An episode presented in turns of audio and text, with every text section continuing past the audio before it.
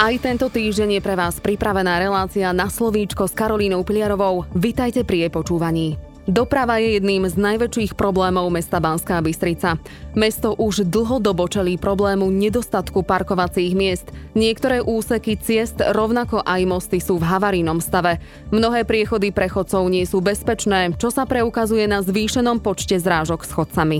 Ako chce mesto riešiť tieto alarmujúce problémy a či budú musieť Bansko-Bystričania opäť počítať s výraznejšími dopravnými obmedzeniami v niektorých lokalitách, o tom sa budeme rozprávať s našim dnešným hostom. Pozvanie sem k nám do štúdia BBFM rádia prijal predseda Inštitútu verejnej dopravy, poslanec mesta Banská Bystrica za poslanecký klub Hlas sociálna demokracia a zároveň predseda komisie Mestského zastupiteľstva pre dopravu Marek Modránsky. Pán Modránsky, pekný deň. Pekný deň prajem všetkým poslucháčom aj vám. V súvislosti s dopravou v Banskej Bystrici za posledné obdobie najviac rezonovala téma plánu udržateľnej mobility. Plán pre Banskú Bystricu vypracujú odborníci Žilinskej univerzity v Žiline.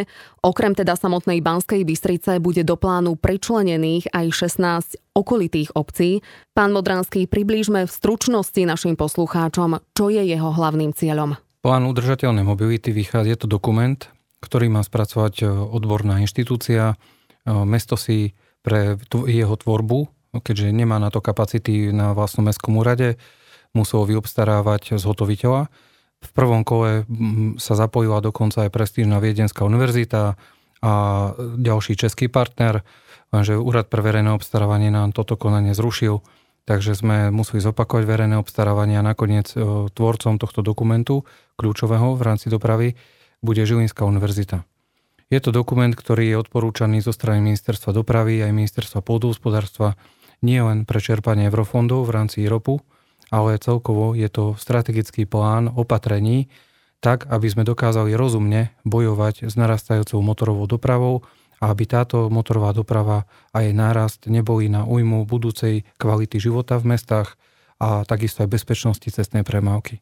Prejdime na jeden z najväčších problémov v Banskej Bystrici v súvislosti s dopravou a teda konkrétne na statickú dopravu a parkovaciu politiku. Dá sa povedať, že už dlhé roky sa tento problém dostatočne nerieši, minimálne teda z pohľadu obyvateľov. Naposledy sa v tejto téme výraznejšie angažovala Anna Brašeňová, odborníčka na dopravu z oddelenia územného rozvoja a architektúry. Nakoniec pre osobné dôvody od projektov odstúpila. Odvtedy sa nikto tejto témy nechopil tak, ako by si zaslúžila. Čiže moja otázka, má mesto plán na budovanie nových parkovacích miest alebo parkovacích domov? Je pravda, že táto téma je mimoriadne citlivá pre nielen mesto ako zodpovedný orgán za túto oblasť, ale pre každodenný život vlastne obyvateľov. Každý deň sa stretávame s problémom, kedy musíme riešiť či hľadanie parkovacieho miesta alebo nájdenie e, voľnej plochy vôbec pre umiestnenie svojho vlastného auta alebo poznáme túto skúsenosť zo strany susedov a známych.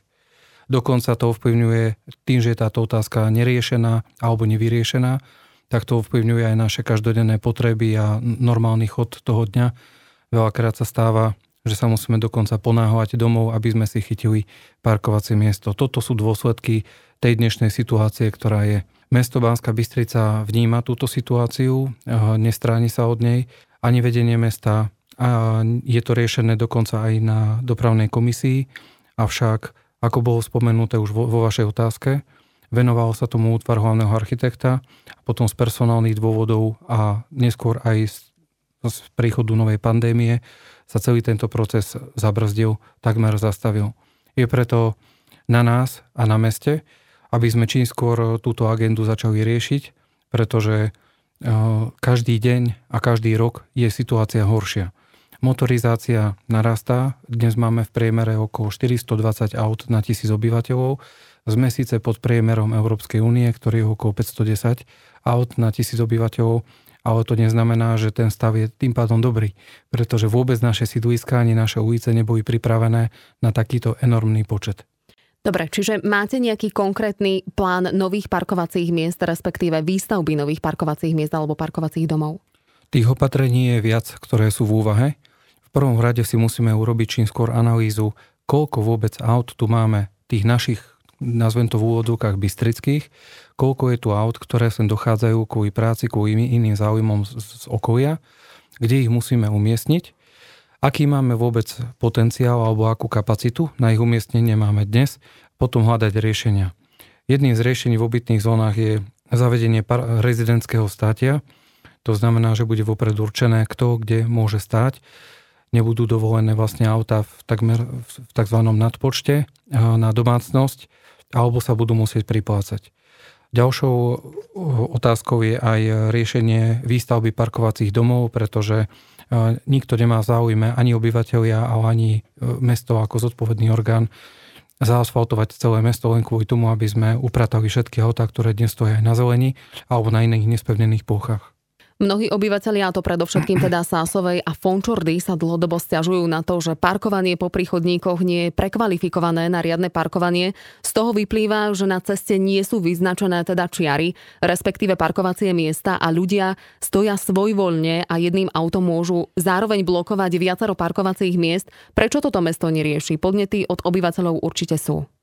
Navonok táto otázka nie je riešená, aj keď mesto o nej veľmi dobre vie pretože sa stretávame s týmto problémom aj z tej strany, že sú nahlasované rôzne problémy zo strany chodcov, že auta obsadzujú dokonca aj chodníky, nedodržiavajú minimálny rozsah vlastne pre priepustnosti týchto chodníkov podľa vyhlášky a snažia sa naozaj motoristi obsadzovať každý voľný priestor. Pozrieme sa aj na ďalší problém, a to aktuálny stav priechodov prechodcov na území mesta Banská Bystrica. Sa nachádza aktuálne 448 priechodov. Na kritických priechodoch, na ktorých sa stali v minulosti opakovane dopravné nehody, sa doplnili tzv. LED blikače, alebo bola zvýšená intenzita svetla. Tieto opatrenia sa ukázali na mnohých miestach ako nedostatočné. Hovorím najmä o miestach na námestí Slobody, ulici kapitána Nálepku, Ďumbierskej a THK pri úrade priemyselného vlastníctva, čo mesto plánuje robiť v záujme bezpečnosti obyvateľov napríklad v týchto úsekoch? Priechody prechodcov sú dokonca mojou osobnou témou, pretože si chodcov mimoriadne vážim ako účastníkov cestnej premávky. Registrujem množstvo podnetov ako poslanec v tom, že ľudia majú problém cez niektoré prechody bezpečne chodiť, boja sa púšťať deti samé do školy a podobne. Ja im úplne verím a držím stranu, pretože autá v tomto musia ísť do úzadia a nesmú byť tým prvkom, ktorý bude v poradí ako prvý. Musíme to otočiť a chodcov chrániť. V minulosti sme riešili e, prechody prechodcov vo, e, vo forme zvýrazneného označenia e, inou farbou. Používala sa červená farba v kombinácii s bielými pruhmi. Neskôr pribudú i na niektorých kritických prechodoch aj LED svietenia. Nehovorím, že tieto prvky sú už dnes neúčinné, ale tá premávka tak narastá, že už musíme vytvárať aj iné doslova bariéry pre autá, aby v týchto častiach spomalili. Keď ste spomenuli aj námestie Slobody, tak e, dnešný stav je de facto protizákonný, pretože cez 4 jazdné pruhy nie je dovolené e, mať e, nepretržitý prechod prechodcov, mal by tam byť vybudovaný ostrovček. Na toto sa pripravuje projektový zámer a bude financovaný z eurofondov. Čiže celé, celá oblasť vrátania autobusových zastávok na námestí Slobody bude riešená úplne na novo. Ideálne by tam bolo zvýšené ostrovčeka, tak ako je to vo Viedni a v Bratislave. Kedy by to mohlo byť zrealizovateľné? Tieto projekty už máme viac ako 2 alebo 3 roky pripravené vlastne ako projektové zámery s tým, že sa čaká už iba na schválenie v rámci eurofondov a ich čerpania. Mosty v havarijnom stave sú ďalším problémom v našom meste, konkrétne asi v najhoršom stave je most na Mládežníckej ulici. Tam bol vyhlásený havarijný stav 6. až 7. stupňa. Taktiež vy sám ste ešte na konci minulého roka na komisii pre dopravu uviedli, že z dôvodu dopravných nehôd nákladných vozidiel pod mostom na ulici 29. augusta pri železničnej stanici bolo od obyvateľov vyžiadané prešetrenie tohto mosta, v akej fáze sú potenciálne prípravy na rekonštrukcie a či z toho budú plynúť aj výrazné dopravné obmedzenia.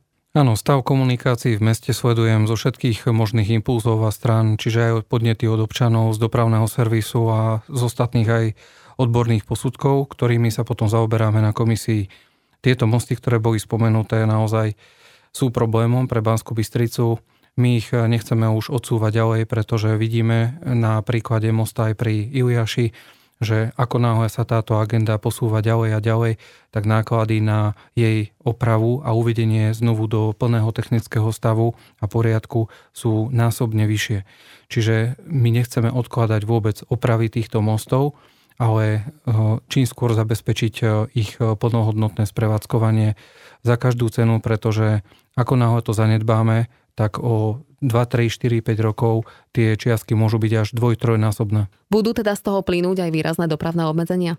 Vždy pri oprave mosta vznikajú pomerne vysoké dopravné obmedzenia, hlavne pokiaľ nie je alternatívna trasa. V prípade mosta na Mládežníckej to nevidím ako zásadný problém, pretože máme tam dostatočnú alternatívu v tesnej blízkosti čo sa týka opravy mosta pri železničnej stanici, tak tam je to takisto bezproblémové, pretože tam máme nájazdy, vlastne, ktoré boli vybudované pre nadrozmernú, prepravu nadrozmerných nákladov v rámci slovenskej siete ciest. Bystričania si už zvykajú na obchávanie najväčších dopravných tepien v Banskej Bystrici. Nie všetky ťahy sú v majetku a správe mesta, ale napriek tomu sa opýtam, ako mesto zainvestovalo za posledné roky do dopravných projektov, úprav ciest, krížovatiek, kruhových objazdov za posledné roky, alebo do čoho v rámci dopravy chce mesto prioritne investovať v blízkej budúcnosti. Ak zhodnotíme minulosť, tak e, sme už na, za posledné roky pochopili, že sa oplatí investovať do oprav celých úsekov ciest, tak ako bola um, polná ulica vlastne od Moskovskej, opravovaná v celom úseku vrátane chodníkov, obrubníkov a povrchov, takisto aj zvolenská cesta. Pripravené sú ďalšie významné projekty celých úsekov, ktoré majú niekoľko kilometrov. Čiže keď to zhrniem, že opravy celých úsekov budú pre nás prioritou. Mesto v súčasnosti si čerpalo úver v, v objeme 12, respektíve 14 miliónov eur. Dnes sme pred otázkou, či sa nám neoplatí zobrať ďalší úver a vyriešiť čo najviac takýchto úsekov, pretože ak ich urobíme dnes z peňazí, na ktoré nadáva Európska investičná banka takmer žiadny úrok, tak pre nás je to podstatne lepšie z hľadiska aj ďalších nákladov mesta na údržbu, plátanie týchto úsekov a vidíme z toho možno na tretinovej cene v konečnom dôsledku, ako keby sme to nechali tak a plátali vlastne ďalšie roky. Minulý rok rezonovala v meste téma novej súťaže na prevádzkovanie MHD v Banskej Bystrici na ďalších 10 rokov. Do tendra sa napokon prihlásili len doterajší dopravcovia, ktorí aj samotné mesto prekvapili vysokou ponúkanou cenou, ktorá výrazne prevýšila predpoklady mesta.